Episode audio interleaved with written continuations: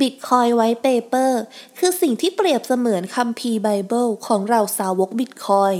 และถ้าหากเพื่อนๆ เป็นคนที่สนใจในบิตคอยอย่างแท้จริงแล้ว เพื่อนๆ คงต้องอยากรู้ว่าซาโตชินากาโมโตะได้พูดถึงอะไรไว้บ้างในเอกสารฉบับนี้ ดังนั้นในพอดแคสต์ชุดนี้ เราจะนำ Bitcoin whitepaper มาแปลให้กับเพื่อนๆ ที่ยังไม่เคยอ่านได้ฟังกันค่ะ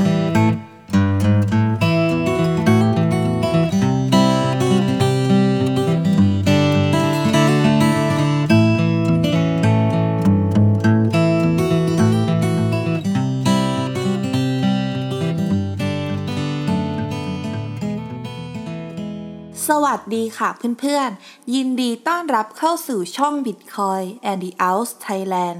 ที่ที่เราจะมาพูดคุยกันเกี่ยวกับ Bitcoin สกุลเงินดิจิตอลที่จะนำพาเสรีภาพ และความเป็นส่วนตัวทางการเงิน กลับคืนสู่ประชาชนตัวน้อยๆ อย่างเรากันนะคะสำหรับพอดแคสต์ตอนนี้จะเป็นตอนที่ 5 ที่เราจะนำ Bitcoin whitepaper มาแปล และอ่านให้กับเพื่อนๆฟัง หากเพื่อนๆ คนไหนยังไม่ได้ฟังสี่ตอนแรก สามารถย้อนกลับไปฟังได้ในช่องของเรา ผ่านทางแอปพลิเคชันที่เพื่อนๆกำลังใช้งานอยู่ในขณะนี้ หรือจะกดเข้าไปฟังผ่านลิงก์ที่เราใส่ไว้ให้ในคำบรรยายของพอดแคสต์ตอนนี้ก็ได้ค่ะ โดยหัวข้อที่เราจะมาพูดถึงกันในตอนนี้ จะเป็นหัวข้อที่ 5 ที่อยู่ใน Bitcoin White Paper นั่นก็คือ Network หรือเครือข่ายของบิตคอยนั่นเอง และก็เหมือนกับตอนที่ผ่านๆมา เราพยายามจะใช้คำพูดให้เหมือนกับคำที่ซาโตชิ นากาโมโตใช้ให้มากที่สุด โดยอาจจะมีการเสริมแค่เพียงเล็กน้อยเท่านั้น ดังนั้นหากมีอะไรที่เพื่อนๆฟังแล้วไม่เข้าใจ สามารถคอมเมนต์บอกมาได้เลยนะคะ เรามาเริ่มกันเลยดีกว่าค่ะ ซาโตชิ ได้แบ่งลำดับการทำงานของ Bitcoin Network ออกเป็น 6 ขั้นตอน คือ 1. การประกาศธุรกรรมใหม่ที่เกิดขึ้นไปยังโหนดทุกโหนด 2. โหนดแต่ละโหนดจะรวบรวมข้อมูลธุรกรรมดังกล่าว เพื่อบรรจุลงบล็อก 3. โหนดจะค้นหาค่าเป้าหมาย ตามระดับความยากง่ายของกระบวนการ Proof of Work ในการสร้างบล็อก 4. เมื่อโหนดใดก็ตาม ค้นพบค่าเป้าหมายดังกล่าว ก็จะประกาศผลไปยังโหนดอื่นๆ 5. โหนดจะยอมรับบล็อกใหม่ก็ต่อเมื่อ มันสอดคล้องกับข้อกำหนดของเครือข่าย และเงินในธุรกรรมนั้นยังไม่เคยถูกใช้จ่ายมาก่อน และ 6. โหนดจะแสดงตัวว่ายอมรับบล็อกที่สร้างขึ้นใหม่ ด้วยการมีส่วนร่วมในการสร้างบล็อกถัดไปอีกบล็อก บนเชนที่ต่อเนื่องกัน ด้วยการนำแฮชของบล็อกที่ถูกสร้างขึ้นล่าสุด มาใช้ในการสร้างแฮชของบล็อกใหม่ต่อๆไปค่ะโนดจะพิจารณาว่าเชนที่ยาวที่สุด เป็นเชนที่ถูกต้องเสมอ และจะดำเนินการตามระบบเพื่อขยายเชนนั้นต่อไป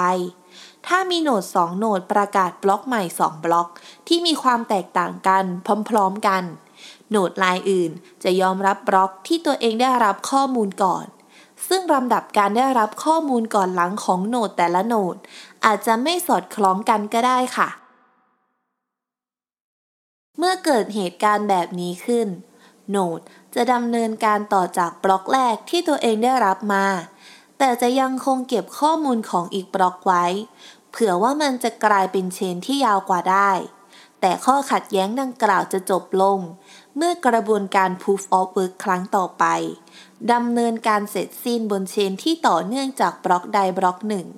ซึ่งมันจะกลายเป็นเชนแขนงที่ยาวกว่า และโนดลายอื่นทั้งหมดที่เคยขัดแย้งกัน ก็จะเปลี่ยนมายอมรับเชนเดียวกันค่ะ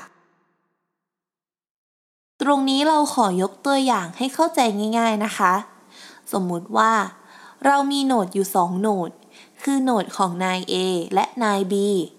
และเรามีนักขุดบิตคอยอยู่2รายคือ นายกและนายขอ ต่อมา นายกกับนายขอสามารถสร้างบล็อกใหม่ได้พร้อมๆกัน ทั้งคู่จึงประกาศข้อมูลบล็อกที่ตัวเองสร้างได้ออกไปพร้อมๆกันค่ะ แต่ปรากฏว่าโหนดของนาย A ได้รับข้อมูลจากนายกก่อนข้อมูลของนายขอ แต่โหนดของนาย B ได้รับข้อมูลจากนายขอก่อนข้อมูลของนายกณจุดนี้ เราจะเห็นได้ว่าโหนดของนาย A และนาย B ยอมรับบล็อกที่ไม่ตรงกัน แต่ทั้งคู่ ต่างก็ยังคงเก็บข้อมูลของบล็อกที่ตัวเองได้รับช้ากว่าไว้ค่ะ ในทางกลับกัน นักขุดคนอื่นๆ ก็อาจจะได้รับข้อมูลที่แตกต่างกันแบบนี้ ทำให้บางคนอาจจะเลือกเชนที่มีบล็อกของนายกไปขุดต่อ บางคนอาจจะเลือกเชนที่มีบล็อกของนายขอไปขุดต่อ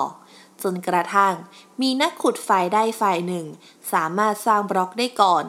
ยกตัวอย่างเช่น มีนักขุดลายหนึ่งเอาเชนที่มีบล็อกของนายกไปขุดต่อ และสร้างบล็อกใหม่ได้ก่อน โหนดทั้งระบบ ก็จะหันมายอมรับบล็อกของนายกอว่า เป็นความจริงเพียงหนึ่งเดียว และไม่ขัดแย้งกันอีกต่อไปค่ะ ธุรกรรมใหม่ที่เกิดขึ้น ไม่จำเป็นจะต้องเข้าถึงโหนดทุกโหนด ตราบเท่าที่มันเข้าถึงโหนดจำนวนมากได้ มันก็สามารถถูกบรรจุลงบล็อกได้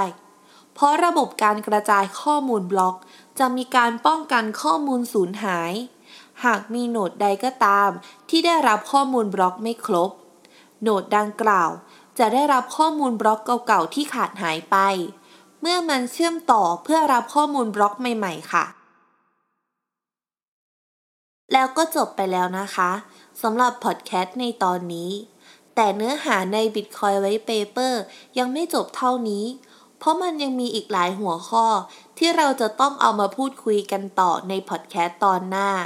แต่สำหรับตอนนี้